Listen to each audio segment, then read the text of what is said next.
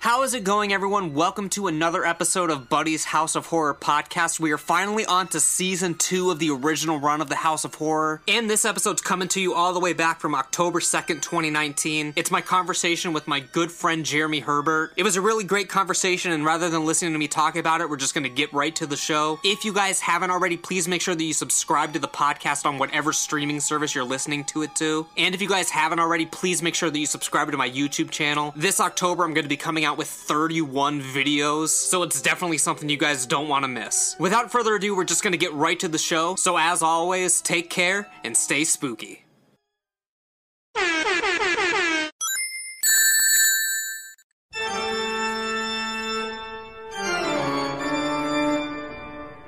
How's it going, everyone? And welcome to season two of my House of Horror podcast. I've got another really exciting season this year, and I can't wait to share five brand new episodes with you in the coming weeks. If you're new to the show, we talk about all things horror, from films to literature to just the general horrors of real life. And we feature interviews with some incredible experts of the horror field, such as filmmakers, authors, actors. And last year, we even focused on some true crime with critically acclaimed author James Renner and a former high school classmate of Jeffrey Dahmer. Today, for our premiere, I'm thrilled to have accomplished indie horror director and personal friend of mine, Jeremy Herbert, on the show. We chat about everything from his films Killer Deal, The Childish Thing, and The Thing About Beecher's Gate, to Halloween Horror Nights at Universal Studios, and to what makes drive-in theaters so appealing. We also touch upon our time in college together, what first got him into horror films, and that time he met John Carpenter. Jeremy's newest film, The Things with the Glowing Green Eyes, makes its world premiere on October 27th at Nightmares Film Festival. If you're in the Ohio area, make sure you head down to Columbus and check it out because if it's anything like his other films, it's something you don't want to miss. We really had a great conversation, so let's get right to it. But first, if you're new to the show, please make sure that you subscribe to my channel and turn on notifications so you know when I post new episodes. And if you were to give this interview a thumbs up and share it with a friend, it would be greatly appreciated. If at some point down the line you happen to be listening to this on Apple Podcasts, Spotify, or wherever else you get your podcasts, please make sure that you subscribe to the show and leave me a rating and review. Without further ado, enjoy my conversation with my good friend and indie horror icon, Jeremy Herbert.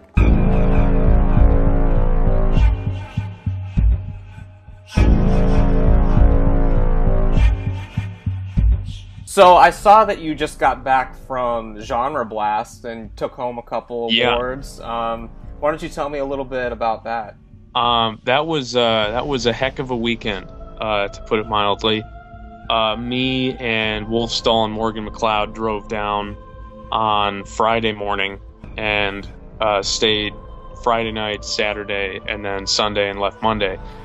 Um, Genre Blast is probably one of the well, probably it's one of the best festivals we've been to. Um, it's one of the friendliest. Uh, everything feels the word that I kind of came away with was handpicked. It feels like someone very deliberately wanted all these movies together, and there wasn't a weak one in the bunch. Uh, to the point that if there was a movie that wasn't for me, I could tell it wasn't for me while also maintaining whoever this is for is going to love this movie. Um, and and you don't necessarily get that with all film festivals, but uh, it was a blast. We uh, they named a hamburger after the thing about Beecher's Gate, and that's literally all we ate besides the continental breakfast for three days. Um, I was gonna ask don't about do that. I was gonna ask about the uh, the burger there. So um, people have well, I guess you have described later on in the fact that the thing about Beecher's Gate is sort of a Western Gothic film, and A little bit, yeah. a little bit. So why would Genre Blast choose just your typical Americana burger and not do a Western style burger for the thing about Beecher's Gate? I mean, I don't know, man. There was bacon on it. I feel like that. I feel like that uh, deserves a little bit of uh, of praise.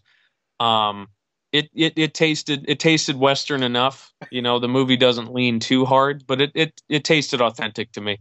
That's good. That's good. So I guess before we dive too deep into your filmmaking background and the films that you have made, um, you, as am I, are a big theme park guy.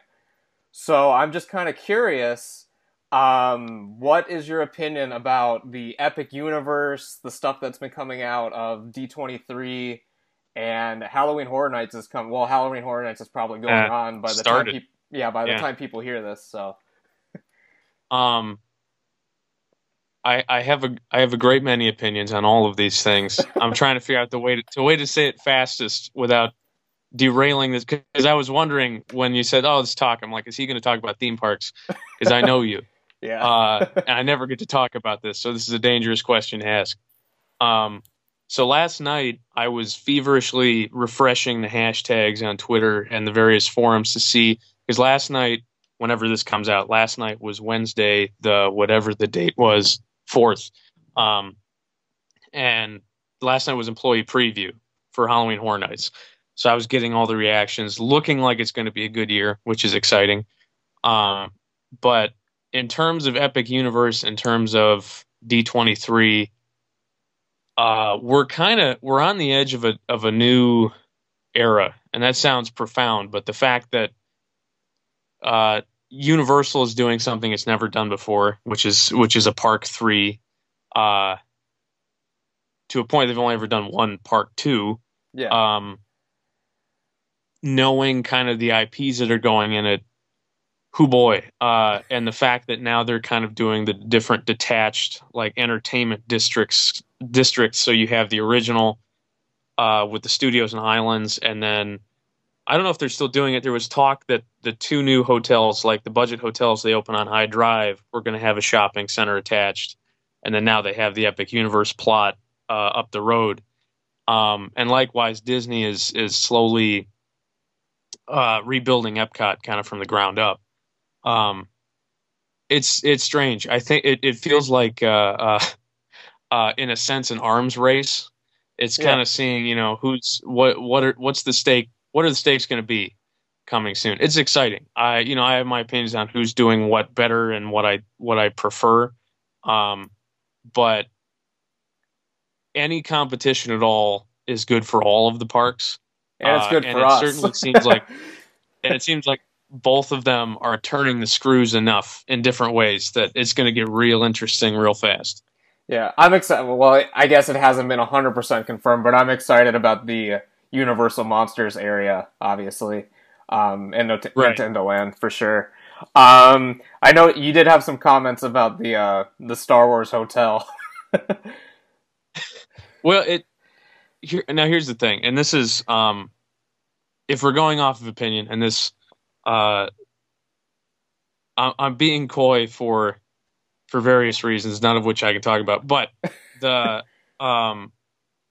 My, my issue is like the fact that it's something like four thousand dollars for like the first person at the Star Wars hotel, and then it's like uh, seven hundred for each additional or something like that yeah, something. to me it's indicative of this of a of a kind of diversion in the paths that at some point Disney decided they were going to aim high and get maybe fewer fewer tourists but the kind that will go for broke and spend you know the cost of a new Ford Fiesta on a single vacation to stay in Star Wars um and then meanwhile, up the road, Universal's opening not one but two hotels that are cheaper than some chain hotels up and down I Drive. Uh, and I think because I think the rack rate is it's under a hundred dollars. I know that for the Surfside and Dockside. I only one of them's open now, but um, and like a month or two ago, Universal was running a deal where if you bought three nights or three days at the park, two days at the park, excuse me, um, and the same amount of nights at I think Cabana Bay, you got three days and nights free. Yeah. Um, and like that kind of deal is nuts past 1998. yeah. Uh, and so I, I do I respect uh, Universal a lot, and that they seem to be looking at well, you know, we we know it's not the cheapest in the world anyway, slice it, but we want you here, and we're going to get you here, and they're just to me they're stretching people's dollar further, uh, Right. as opposed to Disney right now. Yeah, I can agree with it. because I mean, like the Star Wars hotel, it's not even that big, so I mean, they have to know that it's going to be a limited experience for people, you know. Yeah.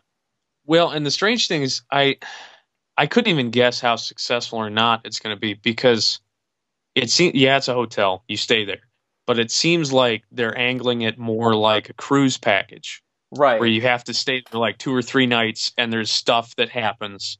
So I don't know. I don't even know what kind of market that would be for essentially a dry cruise. Right. And you'd kind of be stuck in Galaxy's Edge in the hotel the whole time because I mean, you're not going to ruin part of your adventure by going to the other parks. So like it's kind of like you're kind of all in if you're gonna do it. Yeah, and well, and that's the thing is like that's always been. A lot of people will say, "Well, that's the upside." Ah, it's also a downside. If you stay on Disney property, unless you have a car, you're just stuck on Disney property. Um, this is almost doubling down. Like, not only are you stuck, you're stuck at the studios, um, in the world of Star Wars. Uh, and that's that's its own disadvantage. Although I feel like anyone willing to pay that much to sleep in Star Wars is not really going to mind. Yeah. Uh, but it's just a strange it's a strange thing. It's a strange experiment to be sure. Yeah. Uh, so how often do you get down there? Are you going to Horror Nights this year? I, is, it's Ghostbusters theme this year, right? One of the Uh, things. one one of the mazes is Ghostbusters. Yeah. Um, I'm I'm gonna try. I uh, I mean, I get down to Orlando a few times a year because my brother lives down there now. Well, now, um, yeah, but uh, I I try to get down to Horror Nights. I think the first year I went was 25, which was 2015, and I missed 26. And I did 27, 28, and this year's 29. Um, because I'm not I'm not a, uh, haunted house guy, but then I went to Universal and I was like, okay, well this is, you know, this is not your usual walk through the woods. right. Yeah. Uh, and I just love the uh, the craftsmanship, the fact that they have to build this stuff for essentially a month and a half and then tear it down. And if you don't see it in that month and a half, good luck. yeah. Um, but yeah, I know I, I have tickets to Horror Nights. I just have to figure out when I can get down there. Yeah. Cool. Um, so I I heard a rumor that when you were younger, you actually wanted to design theme park attractions. Uh, yeah, was the rumor me? Did I say that? Did I say that at I, some I, I might might have heard it from the horse's mouth. Yeah. um, yeah, that's true. Uh, when I was a kid, um, I roller coaster tycoon probably played a part, but the biggest thing was um, there was a videotape, and it's sitting right over there uh, that Universal sold in um, the '90s, back when you could sell souvenir VHS tapes and you didn't have a better camera immediately in your pocket. Um, called Universal Studios Experience the Magic of Universal Studios Florida Experience the Magic of Movies. Um, and I'm fascinated that my brother and I didn't kill that tape because we watched it all the time.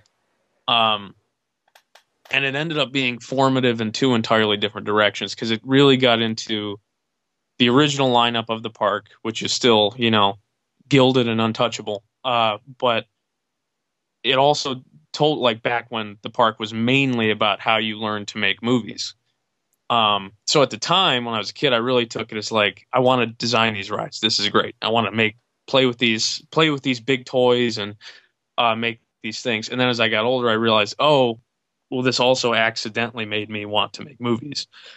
Um, and to a point now, I just say storytelling because it's all the same. Um, but it's uh, you know, it's I still do. Um, I'll say I, I I've done some freelance like theme park design, which is cool. Yeah. Um, because I, I never thought I'd get to get to do anything like that, and it's it's neat. No one will ever know probably, but I got I got to do so, um, and it is fun. I would still kill to do that uh, as a nine to five job if I could. Yeah. And then do films on the weekends and on the side, which all of us are doing now. Um, Exactly. So, so, so the Universal tape kind of got you into the transition into wanting to get into filmmaking. So why don't you tell me a little bit about um, how you sort of got into it? What are some of the first things you did as a child? Because I know I made the shittiest movies on VHS when I was a kid.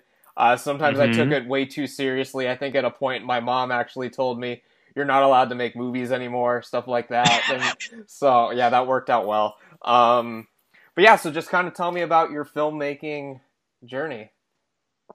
Um, hmm. Some of the first stuff I did, uh, I I did. Um, me and my brother and my cousin, uh, would s- not all the time, but we would we would spend some of our summers at our grandparents' house. Um, and my cousin got a uh, an eight uh, uh, a mini DV camera, uh, and I don't know why. I can't remember why we decided to go this route but we were like, we're gonna make a horror movie. It was about a, it was about a clown. Um, that's just because we had a wig that we bought from Marc's. uh, and we shot it entirely on uh, mini DV. I think I think a character in it was one of the Ghostbusters. I do not remember which. We just had them in it. Don't anyway. Uh, but like we shot it on mini DV and we had no editing software to speak of, so we we had to stop and start between scenes, and because we we enjoyed the punishment, we also had music in it that we would hold a CD player next to the camera, and then have to try to stop and start it between cuts, which is to say between stopping and starting of the camera to carry it to the next scene. Um, we the first one, oof. Uh, the it ends with like a ten minute long take. Uh, and by by long take, I mean we set the camera on a table and just improvised the fight scene, and that was that. Uh, that's probably why I don't like long takes to this day. Uh, but um, we ended up making I think four or five of those as a fran- franchise. Um, and by the end, there was kind of a because my brother and I talk about this all the time. We're like, there are things that we did that we probably shouldn't have shouldn't have been able to do, considering how little we knew besides just watching movies. Um, just kind of interesting shots or interesting tricks. Uh, one scene I remember is like a guy walking into a room and sitting down in a chair, and you see the hallway outside and into another like bedroom, and the guy in in the foreground is in focus and he puts on headphones and he just starts like jamming out to music that we did not have the rights to. Uh, and then in the other room you see like the killer come in and just like stab the guy to death and the guy in the foreground is just completely oblivious rocking out to music. Um, and like that like we shouldn't have the we did it so quick we shouldn't have been able to think of that kind of you know, it's an elegant enough way to shoot that. And we're like, well, that's kind of cool. You know, maybe there's something to this besides just pointing the camera and doing things. Um, and uh, I think for fake blood, we used car wax, which, you know, that's probably not good for your skin. But, um, and we made those, and that was kind of it for a while. Then I started entering contests for my local library because uh, they had like book trailer contests. Um, and that was we then had editing software, so we could, and by editing software, I mean Windows Movie Maker. There you go. Uh, where we all must, where we all must uh, face our baptism by fire. Yeah. and the now, admittedly, I won some of them, but admittedly, I would pick things that were like based on movies just because that's what I wanted to replicate. Uh, and it finally it finally caught up with me because last year I tried to sneak it by saying like the novelization of the movie Ghostbusters, which is not in any public library system in the United States, uh, and they did not take it. But there, but it it was it involved like actually you know we had the outfits, we had the proton packs, we had to fake this whole thing. It looked great, um, and at that point I wasn't too upset because I'm like clearly I need to be moving on and doing other things. Um, and then in high school uh, I took the video courses. I started making videos, and again, I started doing things that I probably shouldn't have known to do or thought to try. Um, the the kind of breakthrough, and I'll give you the inside scoop. This is where the name Dangerous Days Productions comes from. Uh, I watched Blade Runner at what is both the best and worst time uh, in my development, which was kind of like junior year of high school. So I was really getting into filmmaking and trying to figure out you know what what do I like about it? What do I want out of it? Um, and I watched Blade Runner, and it just blew my mind because it was it's to this day one of the most transportive movies ever made. Um, and I decided, of course, that I'm just going to make my own for a final project uh, with no money um, and a leather trench coat from Goodwill. And so I uh, I also watched Dangerous Days, the making of Blade Runner, the documentary and one they called it that because one of the working titles of Blade Runner was Dangerous Days. So I thought I was going to be clever and name the, my movie Dangerous Days, and I did. Uh, and it was, I mean, I got an A, but it, you know, we we stole a lot. We stole an awful lot. And the irony is, we shot in Kent because at that time my brother was a student, so I ended up like what would become my tomb, Franklin Hall. We shot in there, and I'm like, this building is so nice and futuristic. Uh, and uh, it was great, and it, the movie was entirely too long. I remember my teacher gave me uh, a mark off, and what he wrote is now how I feel about the movie Blade Runner, um, which is how I know I've grown. He uh, he took a points off. He's like too much walking around in the rain. And I'm like, you know what? Yeah, that's fair. That's entirely fair. Um, and then I kept making movies. And what also did it was Die Hard. When I got Die Hard um, on DVD, and I remember I was sick for a couple days, so I watched it. I was like, "Oh my gosh!" and then I watched it with commentary, which is a great film school for anyone out there. And I watched it with the commentary like a dozen times. Um, and especially the fundamentals like screen direction, how to cut action, how to do, how to make sense of something fast and complicated. There's no better movie to watch because no one watches that movie and doesn't understand what's going on, despite it being such a complicated setup, payoff, so on and so forth. Um, and from there, I got into college. I got onto the agenda, um, weekly comedy show for everybody watching that doesn't know, uh, where every week I tried to make a different video um, that got more and more complex. By the end, me and Dylan Lusk uh, had made. I think I think still the most impressive thing we managed to do uh, was between a Monday night meeting and a Wednesday night air. We shot we kind of wrote it was some improv, but we wrote, shot, and cut a thirty minute pre taped episode. Yeah, I remember Um, that. Yeah, uh, uh, I think about it sometimes, and it hurts. Um, the fact that we could actually do it that fast. Yeah. So yeah, I guess talking about college a little bit. I mean, you said you started out the first couple films you made were horror films, but then in college, I knew you, and basically everyone knew you as the comedy guy. um, uh, I mean, to and this sounds like I'm sharking it off. I'm very glad that I ended up on the agenda. That's where I was I was supposed to be clearly, but um, I think some of it was, and it, it was immediate because for a long time I wasn't really keen on horror movies. It took me a long time. Like when I was a kid, probably even when we were making those early horror movies, I didn't have the I didn't have the guts for them. Um, I still remember like occasional nights in October when I would go to bed and my dad and my brother would be watching AMC's Horror Fest and uh, I, I I'll see flashes of images. Like I, I remember Halloween three a lot. Um, some of the shots of like the the ant well the spoiler the androids in the in like the suits standing in the in the uh, junkyard.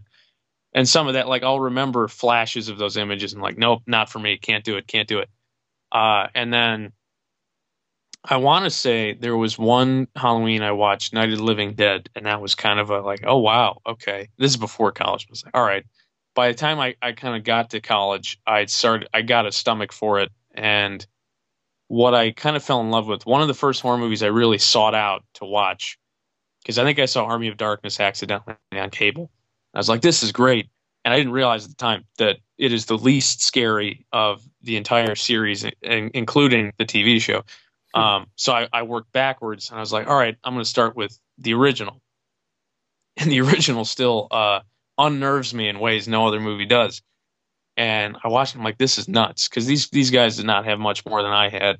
Um, they did, but you know, don't tell don't tell a kid that. Yeah. Um, but the way it was made and the the craft to it, because horror is tricky. It has it has the lowest bar for entry, um, but also it kind of has a high bar for uh quality. Like it's easy to make a bad horror movie. right. Um and people will still watch it and it will still find something. But like to make an effective horror movie, um it's tough. And it's kind of it's most of that gap is just the ingenuity. And that's that's what I liked about it. Uh and I like that it plays a game with the audience more so than a lot of genres. Um that you kind of have to make the audience lean forward and you have to make them jump back sometimes. Uh, what and what kind of got me is that it's like to me uh, a theme park attraction, those turn of the century dark rides where you kind of just bump around in the dark, and then a light flashes and a train horn sounds, and you jolt, and then you laugh, and you go on to the next scene. So in, in college, I was kind of getting more more and more in tune with horror, and I was like, I want to make something not serious, probably more serious then, just because it was a, you know, if you're doing funny stuff all the time, I was like, well, I don't, I want to do less funny stuff on my own time. Um, and so the agenda was great because it taught me how to make stuff fast, uh, with very few people. Um, and especially like parodies, because then you learn how do I make this look like that, in three days with uh, rented equipment, most of which is broken one way or another. And so I always loved horror movies, but well, I did. I loved horror movies by the time I got to college, and but it was it was as you kind of said. I did the comedy show. I tried to make funny stuff. Um, comedy is also incredibly difficult.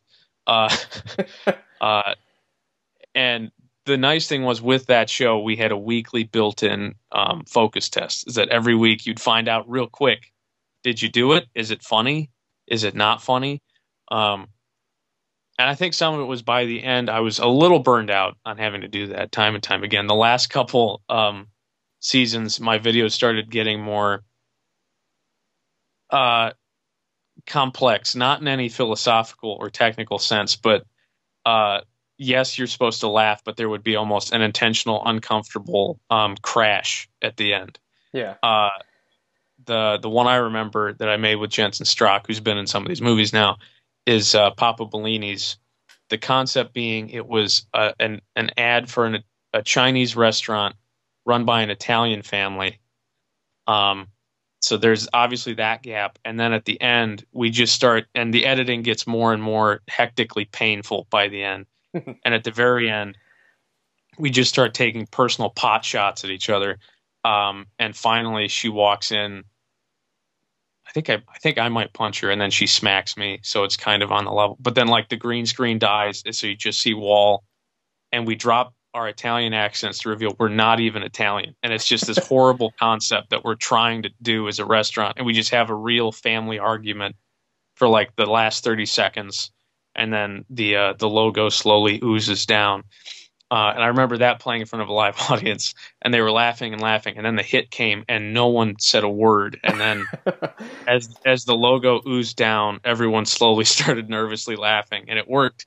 I remember like I, that that started giving me more, uh, I guess, more validation, or at least a better sense of satisfaction. Where I was like, all right, we did something weird that you don't quite expect.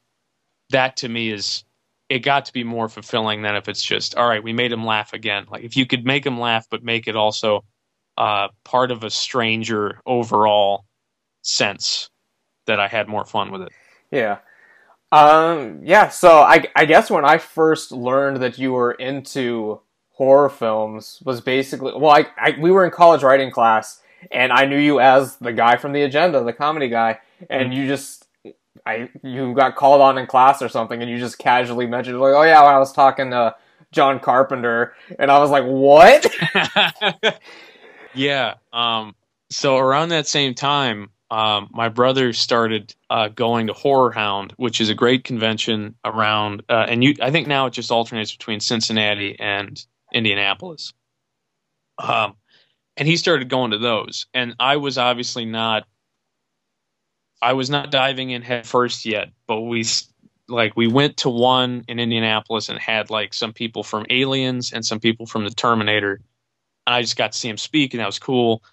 Um, but one thing I learned very quick as I dived into horror is like John Carpenter. That's that's my guy. He's the one I've stolen, as so many indie directors, stolen the most from. Um, just the sense of of style and not even because I get tired on I don't know about you. I sometimes get tired of like the the the uh, Reddit. Um, there's a subreddit that's it's not one perfect shot. That's the account, but it's it's just like pretty shots, mm-hmm. and I, I, love it because you know they're pretty. Um, but sometimes I it bothers me like that's that's weighted more heavily than stringing it together than telling a story, um, which is what what I enjoy. Uh, and Carpenter does that well, but he doesn't get as much credit for it. Besides, look at this this wide, pretty picture. Um, and so my brother's like, he's going to be at, at Horror Hound in Cincinnati. You want to go? And I was like, yeah, yeah, I do. Um, and I think this was just after, either just after I graduated or coming up on it. No, it couldn't have been if I was still around. So, and I told him like, uh, so we wait in a line, and uh, it's in a convention center. Um, and I get up there, and my brother does this every time. He's like, "What are you gonna say?" my instinct is like, "This man's heard everything. I'm not gonna bother him." He's like, "No, you got to say something." Um, and so I was thinking, I was thinking, and uh, we get up there, and of course, John Carpenter is is a, is a very pleasant and nice man. Um, he's like, "Hey, how's it going?" I'm like, "Good." I, and he's signing something. Um, I think it was a still from They Live where he's directing Roddy Piper, and I was like, I just wanted to say that you know you're the reason I got into movies, that I want to make movies, and I was just wondering if you have any advice on like on how to go about it. And uh, and he said this. Now, in all in all honesty, this is probably something he said to, to a great many people. So I'm not saying like, oh, it was just for me, but that doesn't matter. Context matters. And he said, um, he said, go to it. That's it. Just go to it. Make movies. And I was like, wow, you know, that's that's pretty profound.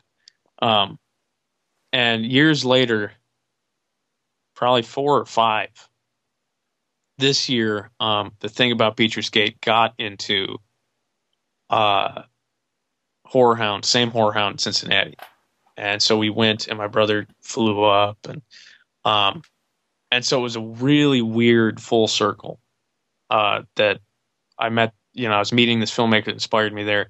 And then i was a filmmaker there with all of these other people um many of whom i, I can i think hopefully call friends. Uh but th- this year one of the people there was tom atkins uh who stars in halloween 3 and the fog uh night of the creeps. And he was in a short there. We got an autograph with him as you always do, and then he was in a short there, and he hung out with filmmakers later. Um, and so he came up and he had a beer with us, and uh, which is strange in and of itself. But I remember I I kind of asked him as well. I'm like, what what's your advice? Uh, and his advice was stick to it. And it was it, I didn't tell him like the John Carpenter story, and it was such a strange full circle that now I'm on the other side of the fence. And then my first my first piece of advice was go to it. And then five years later, my next piece of advice is stick to it.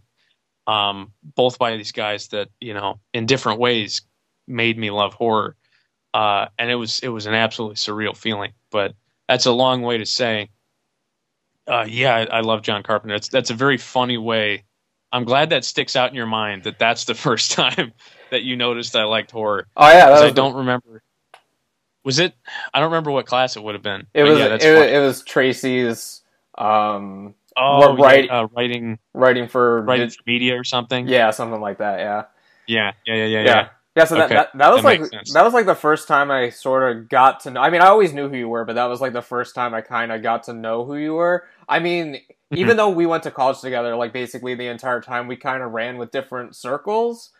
I mean, you were more yeah. you were more on the TV side, and I was more on the KSUIF side. But right, but yeah, I mean, we all I always respected you and your work and stuff, and I still think you're. uh I forget what one of what it was like the the snow day bit on a, the agenda.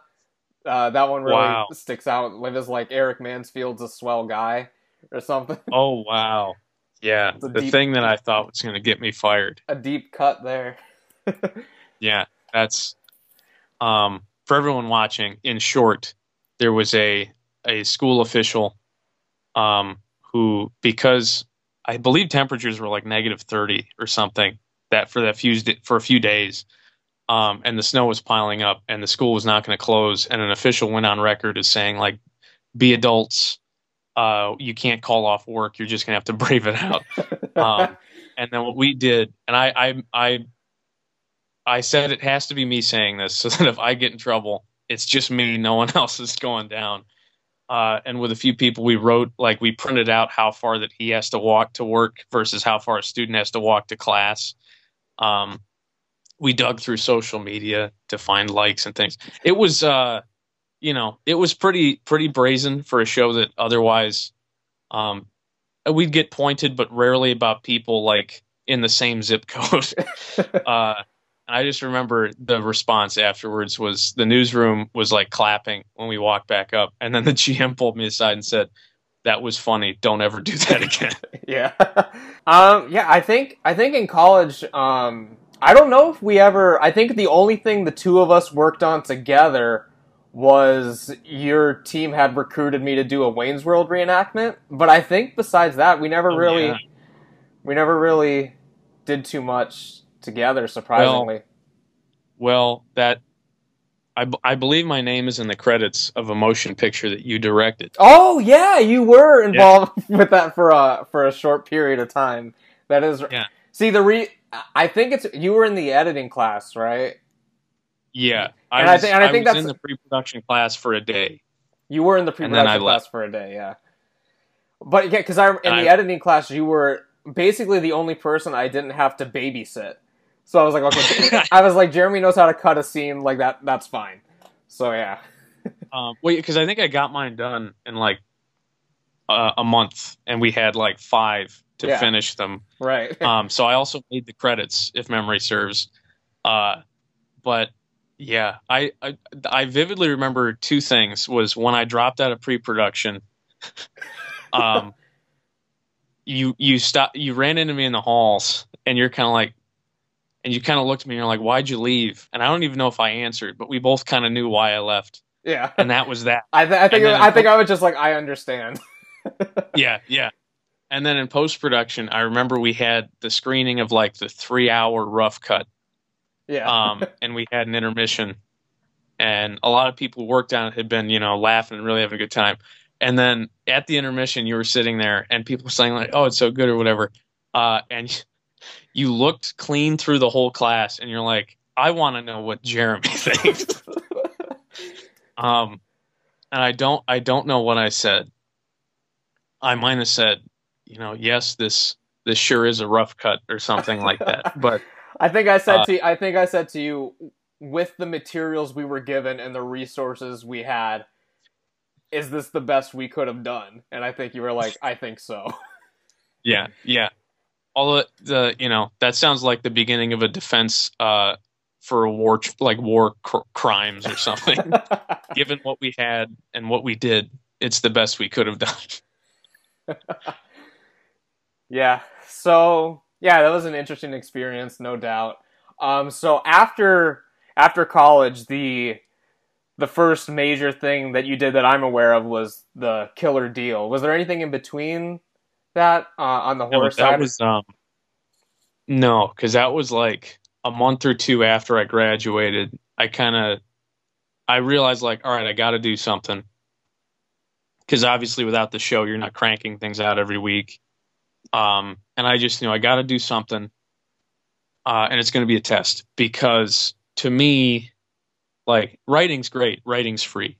Um, I can do that anywhere uh, and and have fun with it directing is expensive. um, you know, it's you don't get to do it that often, and when you do, someone's paying for it. More than likely, me.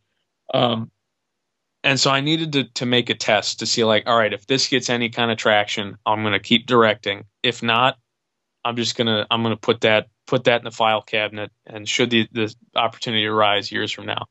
So we I wrote Killer Deal in like a couple weeks, and then um, we found uh, Wolf had a cabin on his family like farm, and um, I was like, "Yep, that'll do it." And we, I didn't really scout it. We just took the props we needed, and my brother was was instrumental in seeing that one through, and he wanted to do it. He played the guy with the chainsaw, uh, and it was just straight up an ode to all of the horror movies that I loved and that got me into it.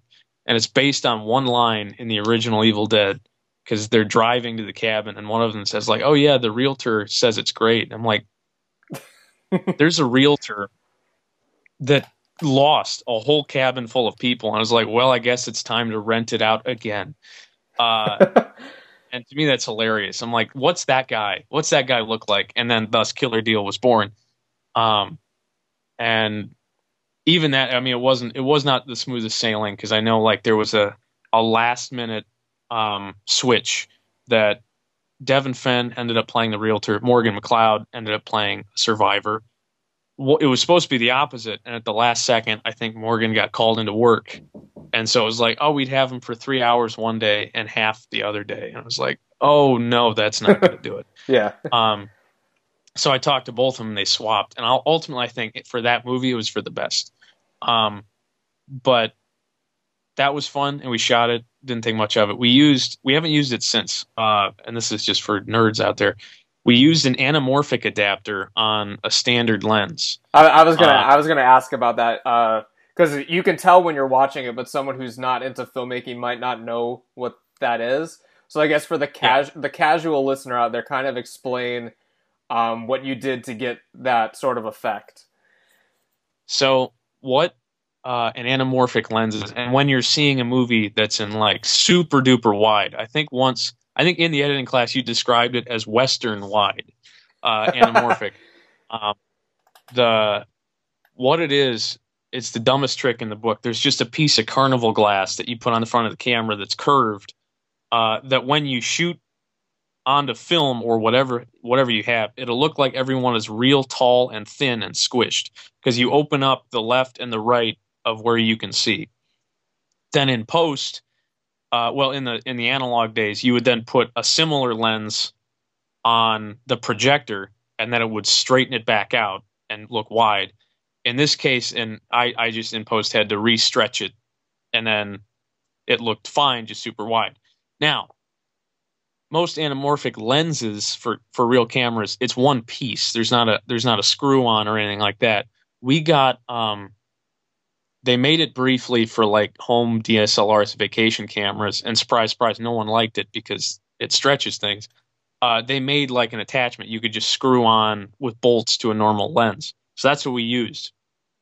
And I love the look of it, but it has limitations. uh, I wanted to get like a close up on Devin's eyes, and the closest he could get to the lens before just getting lost in in mush was like maybe four or three feet. Oh wow! Um, and the sides of the frame, no matter what you do, are going to be blurry, uh, just because you're stretching light all the way in from the side. Um, the other thing was we can only use it on one lens because uh, uh, too small lens it starts ripping it off because the the attachment is like five pounds almost.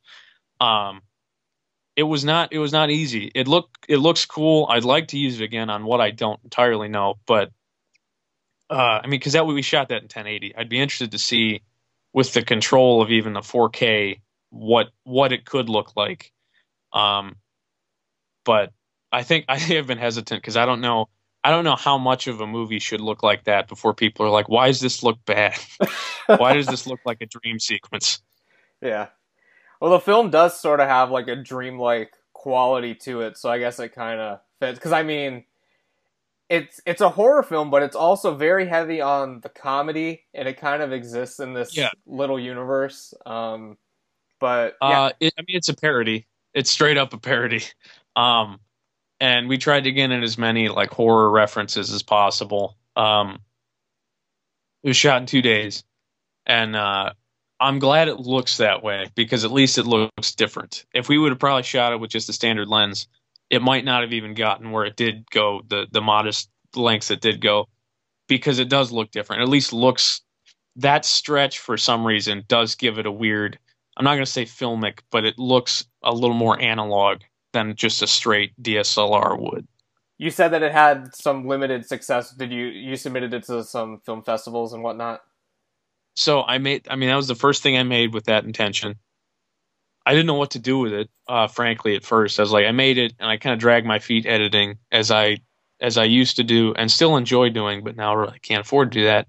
Um, just because, like, I shot it, and obviously, you know as well as anybody, there are more parts that aren't as good as you wanted them to be that, than parts that are better than you wanted them to be. So I didn't want to look at it. Uh, but we got it, and um, I cut it eventually. Sam Pownell made the music for it, uh, and someone, maybe it was I forget who, uh, knew someone submitting to a festival in Columbus, and it was the first year they were doing it called Nightmares Film Festival, and they're like, "You should send it in."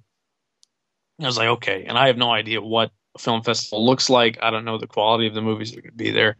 I'm like, "Sure, why not?" So I send it in, and I remember starting an accidental pattern. We got it in the night before the deadline um, for some reason or another. I forget what. And the guy running it was very nice. He's like, "Yeah, I'll, I'll, we'll still take it. Don't worry about it." And we got it, and I got the notice that we gotten in. I was like, "This is insane." Um, so we went, uh, and again, didn't understand film festivals, so we literally went just for awards because we were we were nominated for best Ohio film, um, and then we won, and I was absolutely dumbfounded. Uh, because I'm thinking like, what am I doing? This is a movie. This you know this film festival has real movies, and then there's ours, and we won something. Um, but like a dope, I left because I didn't know. Like went home after awards, then came back the following day, just for our block to watch it. And of course, everybody came out. It was a good time, and um, I remember there was there was an opportunity for a post screening Q and A, but I think we were the last block of the festival, and the other filmmaker, one some other filmmaker from the block who who was more kind of known and comfortable with everybody, got to the mic and said, "It's late. Let's just not do this," and walked away. And I was so disappointed because I'm like, "Someone asked me something, please. I've never gotten to do this." Uh, but that was it, and that was the movie was my test, and I was like, "Well, we won something for this. Not that that's everything, but like we got in, which wow, that's huge. We won something. Wow, that's huger." Um, I guess I got to keep doing this. And uh, mm-hmm. now that movie, they, I think it played once. I submitted to, like again, like adult. Here's the thing about they don't tell you. No one tells you what to do for like how to handle festivals. Like adult, I sent it to like the biggest horror festivals possible. Big mistake. Um, I probably could have played it more places if I focused more on Ohio stuff. Um, and even Ohio non horror festivals. But uh, it played once more somewhere in Ohio at like a, a, contest with three with like three three movies, and then the audience choice won money, and we didn't win. And I was like, okay, well, this is a strange. I, I don't know what to make of this. Um, but uh, by the end of that, like by the end of that process, I had an inkling of what I wanted to do next. Because that movie, Killer Deal's great, uh, to this day, there are uh, rumblings amongst us like maybe we should make it a feature, and there's a plan for it, but the limitation is exactly what it was with the short, which is it is a parody. It does rely on something else, and it's then hard to overcome that something else to be its own thing. Versus like this is just kind of a chaser to that shot. Um, and the next thing I wanted to do, I knew like I want it to be a parody. I want it to be as scary as I can make it, whatever that means, because I'd not really tried before. Um, and I wanted it to be a lot more personal. Uh, and that's how the childish thing happened, um, which is its own uh, uh, misadventure in yeah. in rudimentary puppet effects. Yeah. Um, yeah, so yeah, let's talk about the childish thing. I think out of all of your films, I think this is the one that I sort of relate to the most because I hmm. mean everyone in their childhood has some sort of creature that they're afraid of. And mm. for me, I don't want to say mine looked like this one, but it definitely ha- it, it, definitely had some significant similarities. And as an adult, I figured out what I was afraid of. I in my childhood room, it's it's still there to this day, but I have like this five and a half foot tall Mickey Mouse uh, stuffed animal sort of thing. It was a, it was a wow. gi- it was a gift on the day I was born from my father, so it, it's still there. But it was sort of positioned in a way that at through the window at night when cars would drive by, the headlights would kind of make this weird shadow on the wall that would move as the car would move. So this shadow mm. was what was tormenting me as a child so the childish thing, it sort of brought back some things I haven't thought about yeah. in many years. So thank you for that. What's funny is like it, it's funny to see kind of the the arc because I mean not not that many people saw Ch- uh, Killer Deal and it's parody, so most you're kind of like, oh, this is funny. I, I get this. But between Childish Thing and Beecher's Gate, like Beecher's Gate is the better made movie it's still about something, but that something is less of a personal thing and it's more of a comic book. So a lot of people are like, yeah, it's a lot of fun. Childish thing, if people dig it, inevitably it starts a conversation where they're like, oh, the thing I, my monster was this. And then as you just did, you're like, oh, yeah, I remember being terrified of this thing. Um, I think for me, some of it came out of, I loved the Muppets, but I was terrified of Animal. Um, so like the, the something about the eyes. but I this monster I I saw it as a kid, um, and I realize now it's night terrors, and I would see it.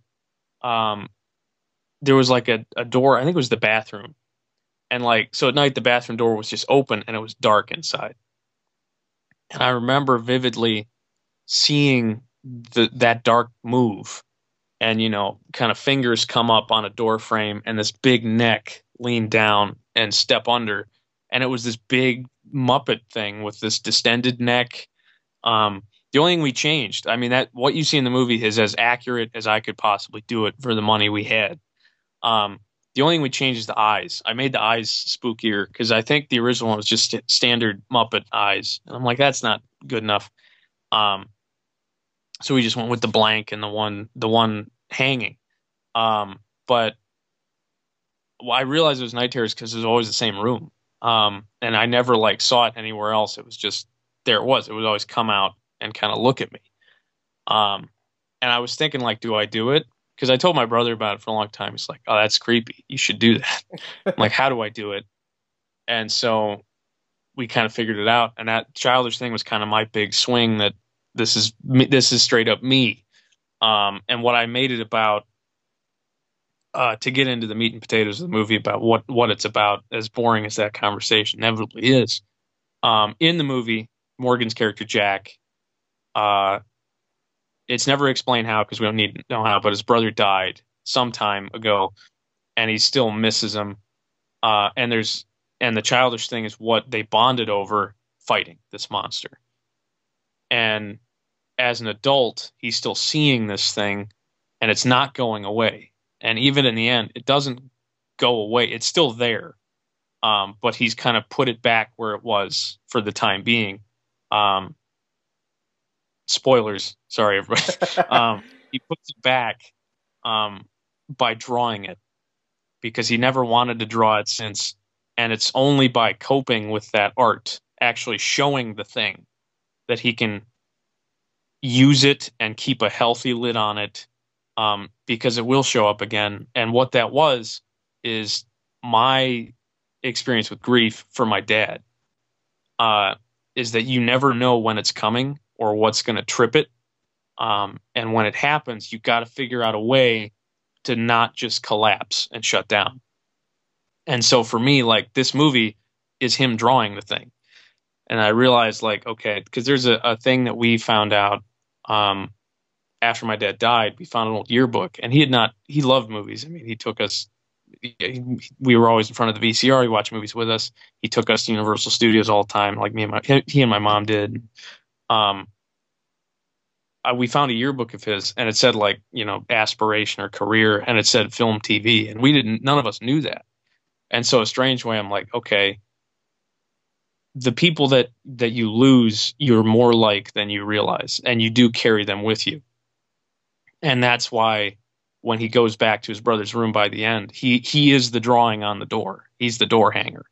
Um, even though it was it probably likely his brother that it was supposed to be. He's he's been carrying him around the whole time as you always do. Uh, and then the monster is then it can't be beaten um, you can use all the old tricks like the pop guns and stuff, and that might push it off. But you cannot, you can't just um, scare it away. You have to figure out a, a, how to cope with it. So that movie's all about coping with art and me coping with art. Yeah. Um, so yeah, I mean, everyone ex- deals with their grief and stuff like that in very different ways, and you found a way to bring it into a fantastic film. So thank you. I, I applaud you for that. Um, I was very, I was actually very, very impressed with both of the films. Um, I had seen Killer Deal previously, but these two I'd mm-hmm. watched in preparation for this. Um, one thing that I really liked about the film is you kind of got creative with the editing of it, um, like the cutting to action and stuff like that. Like not giving much away, but there's a sequence with a box, and kind of the way, kind of the way you cut that I mean, it looks mm. good. I mean, like. Uh, are you talking about uh, how Hal exits the picture? Yes. um, that that was so for each of these movies, um, Killer Deal less so. There's been by kind of coincidence because I I don't think I'm I'm a particularly visual director. There's some people that that that's what they see first is it's all images and to me I, I, I like the story first i like telling the story and then i kind of have to figure it out but for beecher's gate and childish thing in both instances there was something that like i saw in my head and i'm like well that's how i got to do it the box sequence was one of them because um, I knew it was kind of inherently absurd. Uh, and if we did it wrong, people would just kind of laugh at it. Um, and the first time we showed it, uh, one of my favorite shots in the movie is when Morgan walks downstairs because you just hear something and you know what Hal has been doing or the last thing he just saw a box open, so to investigate. So as you hear the cardboard rustling, that's one of my favorite effects because in a theater, everyone starts uh, nervously laughing because they're like, "What's that? What?" um, and I remember when when he starts inching over, and you just see the legs in the foreground. Um, everyone stopped laughing, and and just, you could hear someone go like, "Oh no!" And I was like, "That good. That's the proper response." Um, but that was fun. That turned out better than I could have expected, especially given the goofiness of how we had to shoot it. Um, because that was we just popped the bottom of a box open and Devin shoved his legs up through them. Um, and then for one or two of the shots, it's actually his arms through his pant legs. Uh, and then it gets sucked back down. But I, that whole time, I'm like, I hope this cuts because to me, and this is this is what I've learned about special effects. They will always look incredibly obvious to you, um, and you'll realize that most audiences, even other filmmakers, aren't going to try to be outsmarting you. They just want they just want a surprise. They want to enjoy what's happening. So to me, I'm like, yeah, he's he's underneath. That's he, and people are like, how'd you do that? I'm like, what? He's he's there. he's, he's breaking his back right now. Um, but like that scene especially like the box fall over. So his hands pull down into the box and then it falls over and we see it's a whole box again. Um, I'm glad it worked for you because that was that's probably the single most like unnerving sequence to me in that movie. Um, because it's just so unnatural. Yeah, yeah, that, it really did for you. It really worked well. Um, I want to you you touched about the appearance of the monster a little bit. Um, how was the? I mean, you can see how was how it looks, but how exactly did you construct that, and how many people did that take to operate at a single time? Do you know? Yeah. Um. Okay. So the the the first question was the neck, because that's a tricky thing. So I I hit up the Halloween stores just after Halloween. So to show you the turnaround, Nightmares was like the last weekend in October and that's when Killer Deal played. The next week, Halloween stores were on clearance, and I started just getting stuff. I bought a box of caps for a cap gun, and I bought two pairs of uh, furry leg warmers, and that was the first investment. So the neck was a a stretch of the black corrugated um, like drainage pipe that you can get from Home Depot you see on like mini golf courses. So it's it's bendy, it's not floppy, but you kind of have to motivate it. I then put the two leg warmers on that, and they had elastic, so they could just sit, and it looked like one long piece. I made a foam plug at the top of it, um, stuck one eyeball, one ping pong ball on a pencil, and then hung another one through like uh, I shoved a, I think it was a paper clip through the foam, and then dangled a length of yarn with the other ball at the other end. Uh, the body was just a black fur coat that looked similar. Um, the legs were other leg warmers for shots that we needed them. Most of the time, we didn't need them. Um, and then the hands were black gloves. Um, and actually, it was my mom who bought black like fur um, fabric and essentially kind of made long, thin cones and figured out in each of them, there's kind of a knuckle system. It's like a stretch of cardboard um, with straws for joints and then yarn. So each finger was a cone with a piece of yarn sticking out of it. And when you pulled the yarn, um, the finger would curl. Uh, and let me tell you, I have a lot of takes of those fingers curling the wrong way or not curling or not really curling together.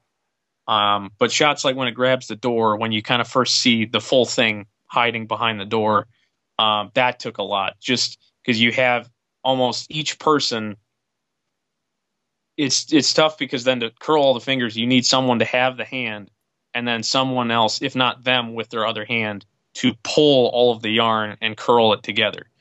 Um, and that's the monster. So uh, in shots where it's walking around, we had one one guy in the head, and then one guy in the suit for the most part, and we shot it in the dark so you can't see the head of the guy in the suit. Uh, sometimes it was separate people for arms. Uh, sometimes it would be two people to an to a hand, uh, depending on the shot, and it just became a game of how well can we hide this. Uh, yeah. And certainly, the first time I saw it, I had two very different reactions. First was uh, I I just built the thing that terrified me as a child, and it looked about as I remembered it.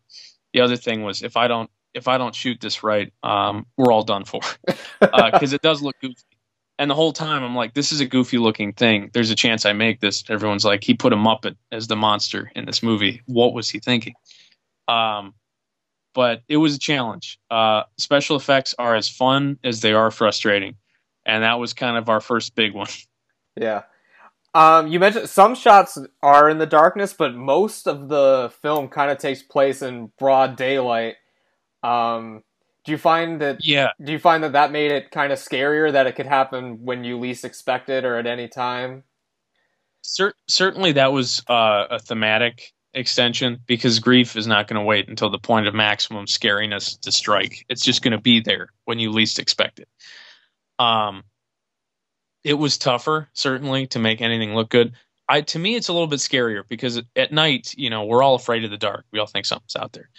If you establish that this thing can just show up in broad daylight, uh, to me that's that's more frightening because then you then all bets are off. There is no safe place uh, in the movie then.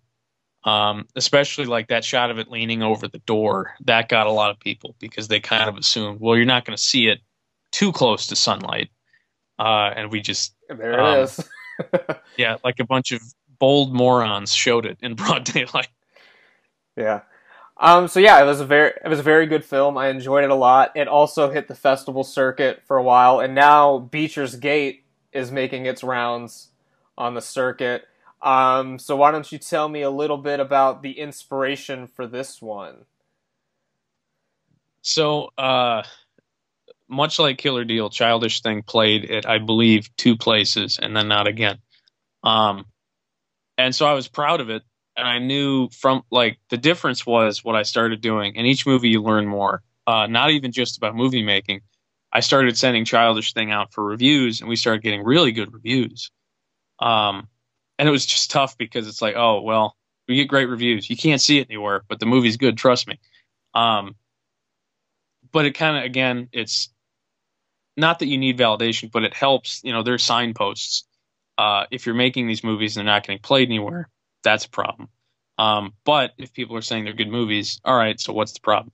One of the biggest problems, I mean, besides the fact that it's a very, it's a pretty cheap movie, um, it was a half an hour, and that's that's poison for film festivals because uh, you're saying you're better than five, six minute shorts essentially, um, and we were not. But the we made that, and I I wanted to make a feature next right away. And originally the thought was Killer Deal, but some of the crew didn't want to do that because we'd done it recently. Um, and I was kind of that kind of bummed me out. But there was a short.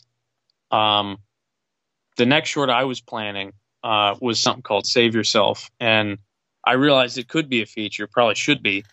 And so me and Wolf um, who'd been writing features. The first feature we wrote together was was in 2016, um, same year as Killer Deal, and we just been kind of doing that along the way. So we wrote one together. The first with the first we wrote with the intention of me making it, um, and I really liked it. But I was like, ah, we got to wait till summer to shoot this. Uh, we should make a short in the meantime to get us up to speed. And that that was Beecher's Gate. So my first thought was, uh, I love horror movie cops with the fur collars and things like that. And I happen to have one of the coats because I bought it at Goodwill uh, a century ago. And I was like, that's it. That's that's the movie. and I, all I had was a, a new deputy in one of these uh, horror cop towns is sent to the woods to do something that they have to do every year. Um, and it, it's a remote shed in the middle of nowhere. And I remembered because I told Morgan with the intention he'd play the main character. And he's like, "That's cool. What happens in the shed?" And I'm like, "Probably something cool." Uh, and I had no answer. I had no idea. Uh, and we we batted around. I think because in the movie he jokes about werewolves. I think at one point that was a question, like maybe werewolves. I don't know. Uh, but he was the one that that then said, "Well, you're talking about tradition. You know, this is a small town. If I'm playing the cop, uh, we can say something about a certain subject." Uh, and I was like, "Huh, that's real interesting." And that's how uh, spoilers for anyone watching, because I'm not a I'm not a fan of spelling anything out. Uh, and we made Beecher's Gate with the intention you can watch it and not know what's what it's about and have a good time, or you can watch it and know and you'll notice a lot of things. Um, but that's how Beecher's Gate became a kind of allegory for race, uh, by way of what I would call the Thanksgiving excuse. Um, because Morgan's character is kind of static. He's the one that just has to deal with this shit. Um, Alex Bryan, who plays Clancy, his is the dynamic character. He's the one that actually changes his mind. Uh, and what he falls into is the uh, the Thanksgiving excuse when you know Grandpa is saying things he shouldn't. that well, it's a different generation. You know what? That's that's not us. You know that's what and how in, insidiously destructive that is. Regardless if you're trying to just keep the peace over turkey, like that's dangerous. That you can't you can only write that off so far. Um, and so he goes into town, and from there we started spitballing. He and I came up with a story. I wrote it, uh, and we reverse engineered the monsters in that movie according to the allegory that we figured out. Um, and from there, it just became kind of a bigger thing. We shot that, and the feature ended up not working because the people I wanted in it and wrote it for moved, and so Beecher's Gate just became the only thing I made last year, um, which in a way is kind of lucky considering uh, how strangely well it's done uh, for us and and on the festival circuit. Yeah, um, I really enjoyed the film as well. Did you have to cut that one down at all for it? Because I know for a childish thing you had to cut it down to get into some of the festivals. Did that one have any cuts, or is that? Yeah. Um, not really. So Childish Thing was like a 52 page script that was became a 45 minute rough cut that became a 29 30 festival cut. And then once it was clear that's not going to play anymore, I added back in like a minute, uh, which is essentially more hanging out between the characters and a little more breathing room on some of the emotional stuff. Um, Beecher's Gate was a shorter script off the bat. It's maybe 30, 39 pages, I'll say. And first cut was like 28 minutes. Um, and we just started hacking the fat and it ended up being 25 30 and we haven't had to really touch it since. It's it's done very well. And at the last at genre blast another filmmaker came up to me who runs her own festival and she's like i want you guys to know that it is uh, a complete pain and nightmare to uh, to schedule a 30 minute or 25 minute short.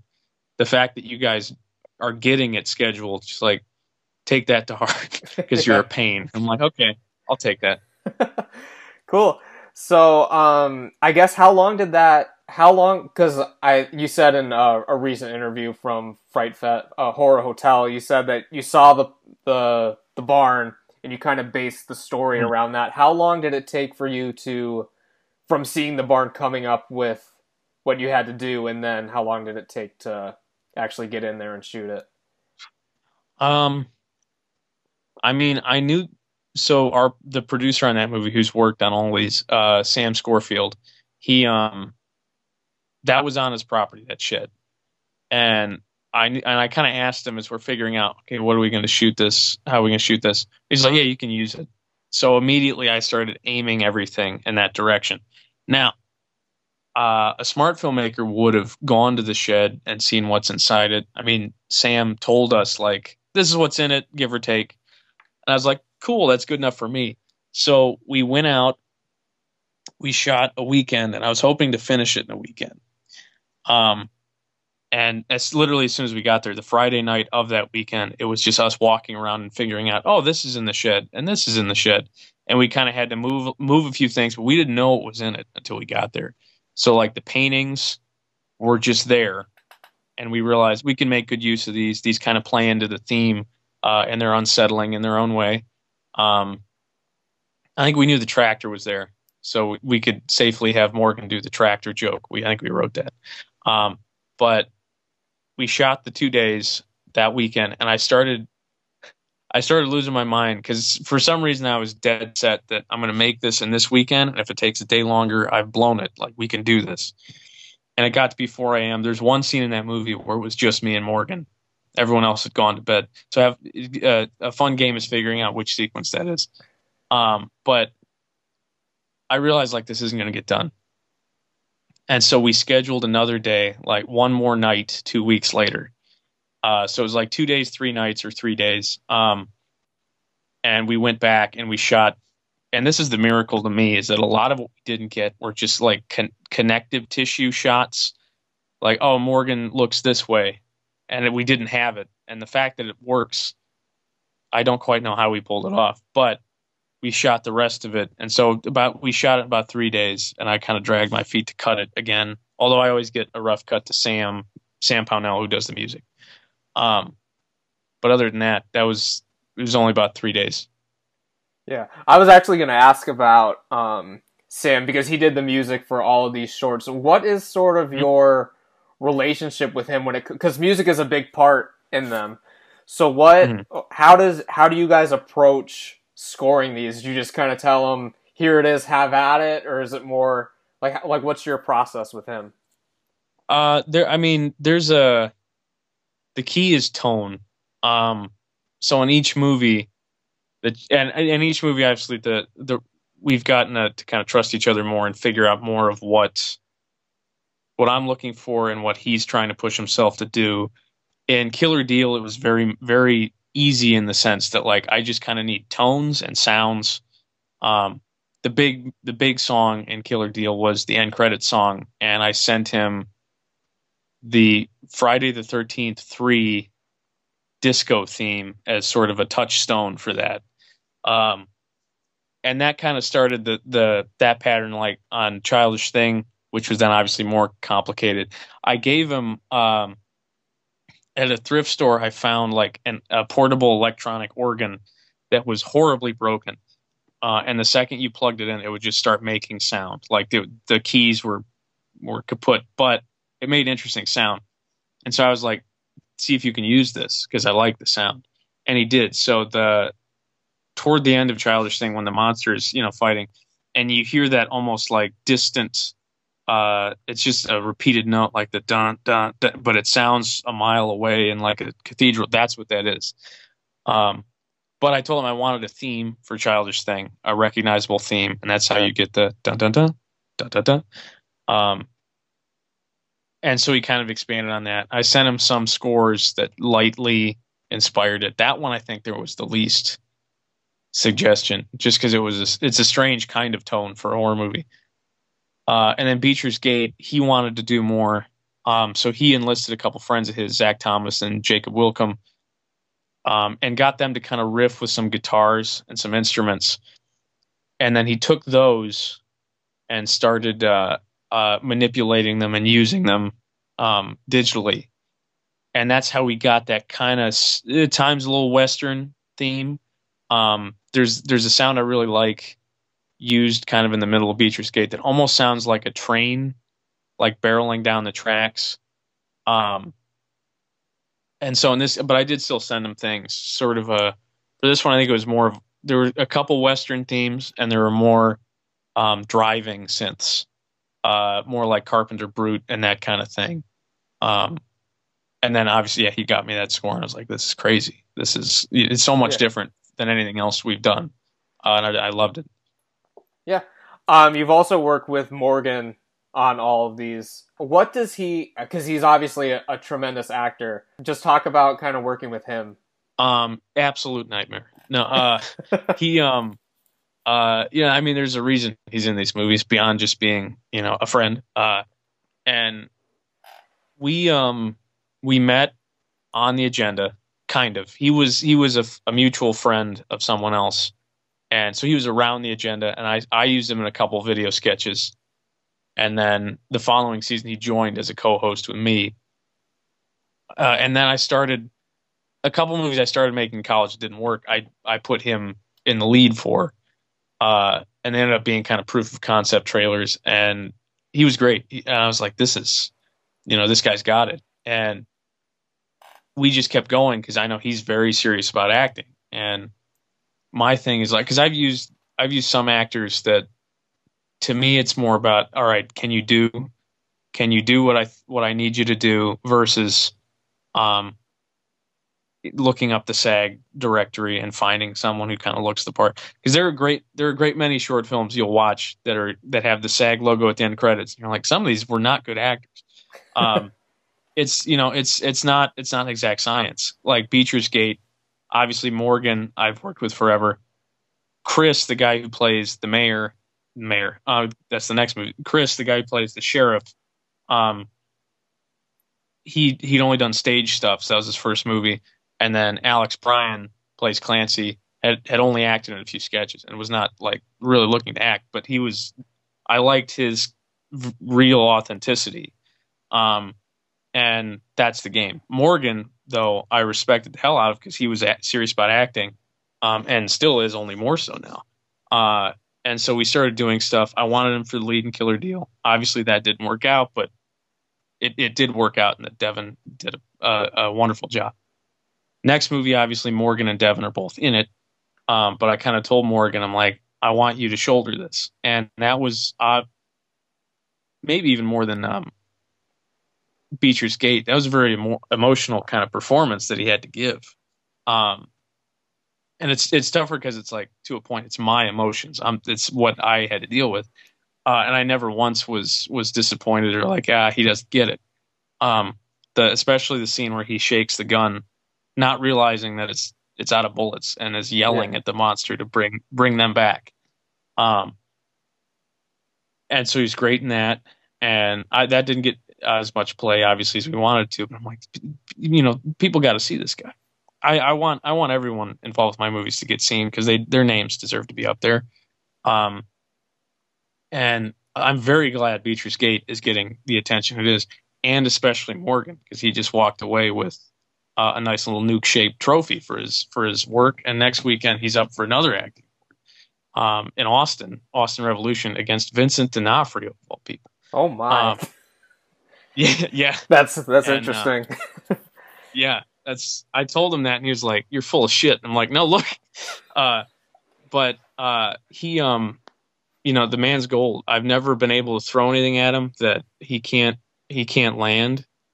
Uh, and the hardest, like the hardest thing in the world, is to be able to kind of be a leading man, and but be able to not be forgettable, because it's tough. Like that's why even at film festivals, even on whatever indie scale you're looking at, inevitably actors are more interested in playing bad guys because their bad yeah. guys are more interested. Um, but the fact that he's played these heroes and he's done them all idiosyncratically, like they're not the same guy. Um, and he seems very different. Someone we met at the last festival thought Morgan was 40, like, or at least pushing 40 because of Beecher's Gate. And I was like, dang. Um, and that's as much the mustache as it is his performance. Uh, and he, um, he just knows exactly, and you probably, you, you can tell the difference too.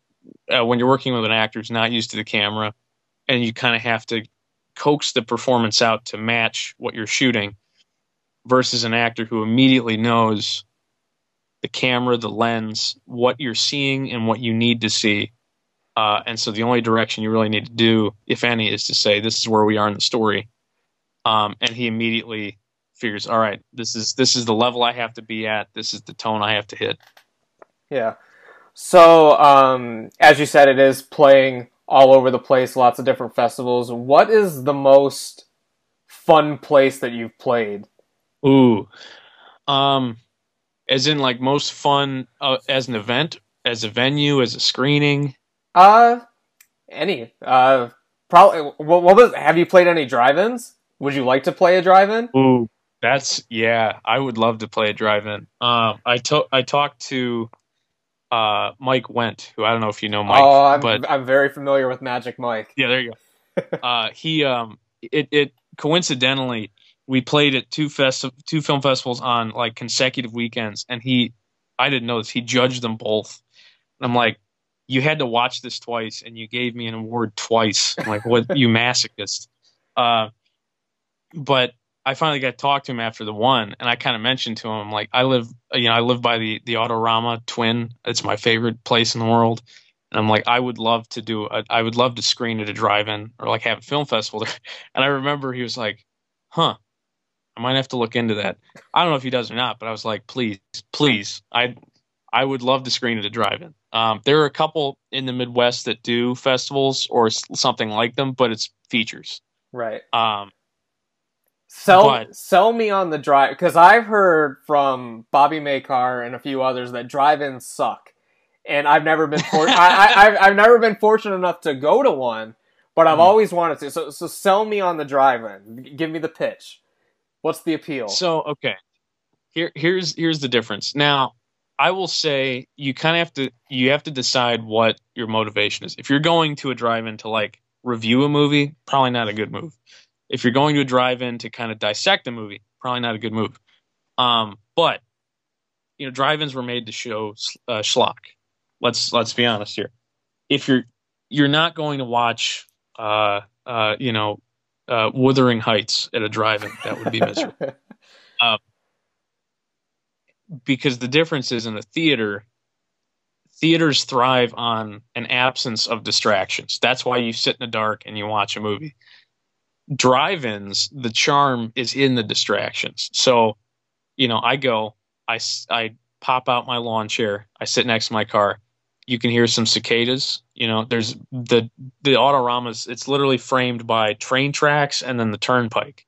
Um you can you you've got the smell of the night air you've got a breeze um, you can talk to somebody as opposed to like if you want to talk over a movie you can in its entirety. If you just want to talk about the movie as it's happening you can you know the entire time and you're not disrupting anybody else.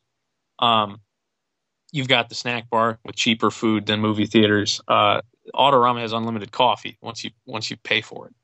Um, and like even just because I one of my favorite memories that I'll, I'll tell you two stories and these are some of the the best stories i could probably give you. Um couple summers ago in the summer well they do uh tuesday nights or back to back retro features. And one night was uh escape from new york and mad max. And the uh Escape from New York ends, and it ends uh, with Snake Plissken tearing the tape apart and just walking away Mhm. to the to the rising, uh, you know, beat of Carpenter's score, and that's one of his one of my favorite themes of his. Uh, and the credits start rolling, and so okay. It's time to get out, go to the go to the bathroom, whatever. I get out of the car and I start walking, and like the the drive-in, it's like the surface of the moon. It's just the biggest rocks in the world. Um, so I always tell people like wear good shoes, but you know, I start walking back. You see a couple headlights come on as people fix their car, but mostly you just see the projector light gleaming off the hoods of cars. You, they have a couple floods that come on at intermission, um, and you see people kind of moving in the dark. And out of a, out of a hundred cars, you hear the John Carpenter music just thumping like in the background um, as you walk, as as Snake does, kind of just resolutely. now he's not going to the snack bar, you are, but I was like, damn, this is a feeling that I could not get anywhere else. And I certainly couldn't get movie theater. The other story, every October they do a four movie marathon of horror movies. Uh, it's an endurance test because I think they start at seven. They don't end till like three or four in the morning. Um, last couple years I've caught a few. Like last year, uh, they usually play Halloween, which I'll watch it as many times as I have to. But they played The Thing, which was a great movie to see at the drive-in, especially as it's getting cold. Um, one year, my brother and I stuck out the whole thing, and the last movie was The Shining. And by the end of any given marathon, there are like three cars left because no one's no one's staying out that long. Uh, and it's it's a complete crapshoot because it is Cleveland after all as to what the weather's going to be. Um, some years it's still like 60. Uh, this particular year, it was about 20 degrees by the end. Um, we were one of the last cars. I is getting to the end of the movie, so I run to the concession stand to the bathroom. Concession stand is closed. The other screen, which shows kid friendly movies, is uh, done for the night. Back half the drive and it's dark. Only light is the men's over the concession shack bathroom. Um, so I go in there, you know, I, I I wash up and I step out. I'm like, gosh, it's cold. So I start shivering and I kind of cross my arms and it starts to snow, um, very lightly. Uh, and I'm walking back across the drive-in, and it's just silent, just the crunch of rocks. And then I start hearing from the few cars left, um, you know, the score, and I start hearing, you know, Danny Boy. And I look up, and as I'm shivering, going back to my car, Jack Nicholson is, is shivering through the the yeah. hedge maze. And I've never felt uh, closer to any movie in my entire life when I was like, "This is it. This is this is as good as watching the movie in the Overlook Hotel." Um, yeah and I'm like, that's that's what you don't get. There's more. If you want to see a movie, go to the movie theater. If you want to have an experience, go to the drive-in. That's the best way I could think to sell it.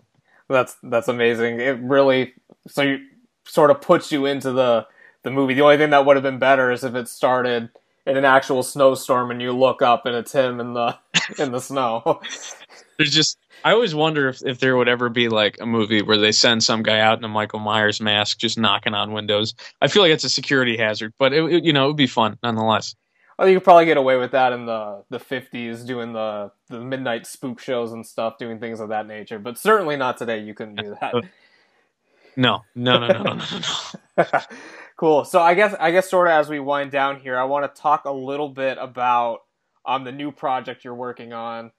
Um, I've seen yeah. seen some screenshots on Twitter. You're posting like little updates, like day seven, little little sneak peeks here and there. So, what can you tell me about the latest project? Uh, Morgan's in it. um, it okay. So it it started out as a different project.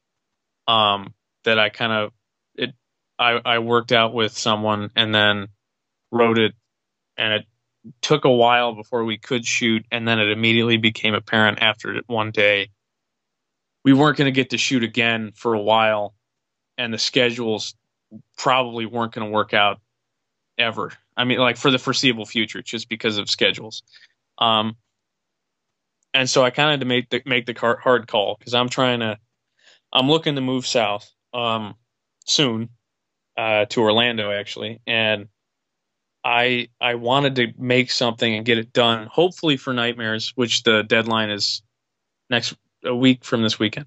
Um, and I wanted to make one last thing while I'm up here. Uh, and so me and Wolf sat down, and I liked some of the stuff we shot on that one day, and I wanted to keep as much of the cast because I liked them and I wanted to work with them, and they already were into the movie, so I'm like, I want to give them another opportunity, and we wrote something that used as much of what we had as possible, but is something else entirely. Uh, and so then we went off and shot that, and now that movie's ended up being, you know, uh, I'll say mildly cursed, just because. Uh, and every filmmaker gets one missing footage, locations that kind of drop out. Um, uh, two different special effects, neither of which work consistently. Um, and we're almost done. We uh we're I mean, we're done shooting just about. We just have to get some last minute pickups of the the footage that we lost because one actor is in Columbus. But what it ended up being is kind of a celebration of like the people I love working with up here. Jensen's in this one, um, and some of the people that um, that we've worked with or that I, we've met on the festival circuit. Uh, one of them, a guy named Daniel Allen Keeley, who I don't know if you've seen or heard uh, about Bong of the Living Dead, but he was the star in that movie. That's a great movie. Um, but it's it's more of a comedy. The way I looked at it is it's one last thing movie. Uh, and I'll, I'll I'll tell you the title if you promise not to tell nobody else. Uh, On a podcast. It's, it's called the. uh, it's called the things with the glowing green eyes, and it's more of an open it's some partially making fun of ourselves because obviously it's a very obvious title about what the monsters are um, but it is through and through one last thing movie in which it's about something. If you don't notice what that thing is, you should still have a good time. But it is also us and uh, and me dealing with something um, a little personal, uh, and hopefully it works. It's a very it's a very strange movie. It's not it's not like the other ones, but it does have elements of the other ones, much in the same way Childish Thing kind of evolves into Beecher's Gate. Any any chance that when it's done, all three of them will be released as an anthology, the Thing trilogy? um, I that I mean, I'll admit that is a soft strategy. Um, I just kind of like threes uh, in part because I'm like, all right, this is a nice conclusion. Uh, I that would all depend on if I can find a, a, uh, a distributor willing to go for that, and some of that also has to do with like we have to raise our stock a little bit more so that people don't see the DVD and go like, what what the hell is this? Why would I buy this? Um, but no, that's that's entirely an idea. That's part of the reason I, I went back and restored Childish Thing because I knew it wasn't as good as it could look or sound. Um, but we'll see.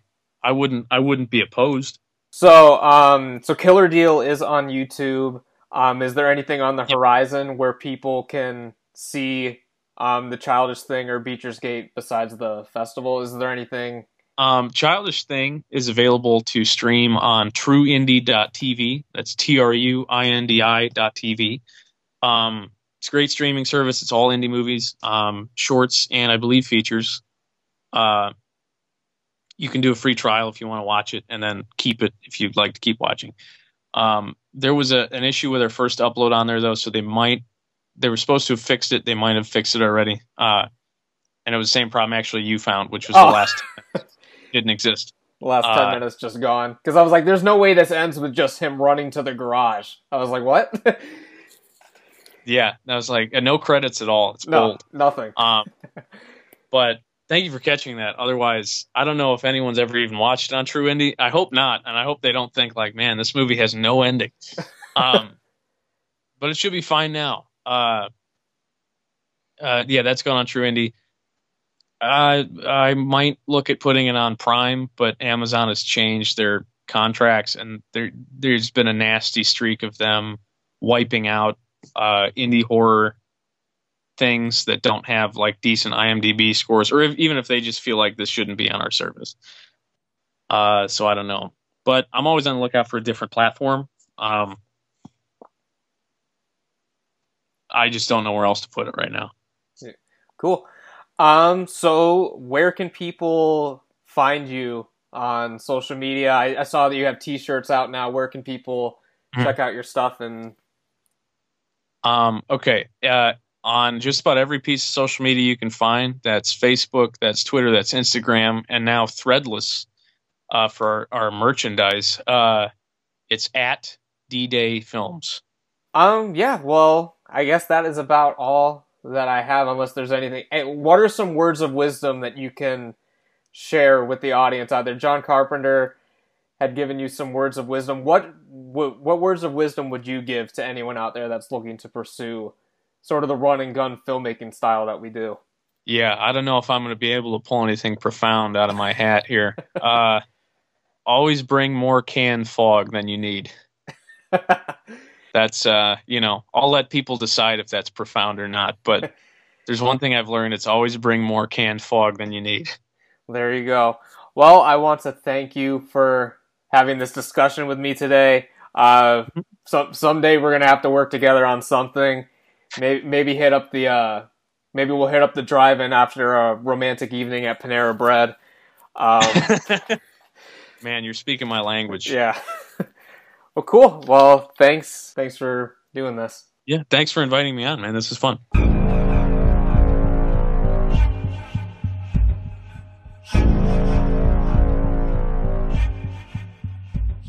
Well, that is about it for this time, guys. I hope you enjoyed the season two premiere of the House of Horror podcast. Again, if you're in the Ohio area, please make sure you go check out the premiere of The Things with the Glowing Green Eyes. It's on Sunday, October 27th at Nightmares Film Festival. And make sure you check out Dangerous Days Films on all social media and go buy a t shirt. That is about it for this time, guys. I will see you back here next week with another episode of the House of Horror podcast. And I will see you back here on YouTube tomorrow for another spooky video. As always, take care and stay spooky.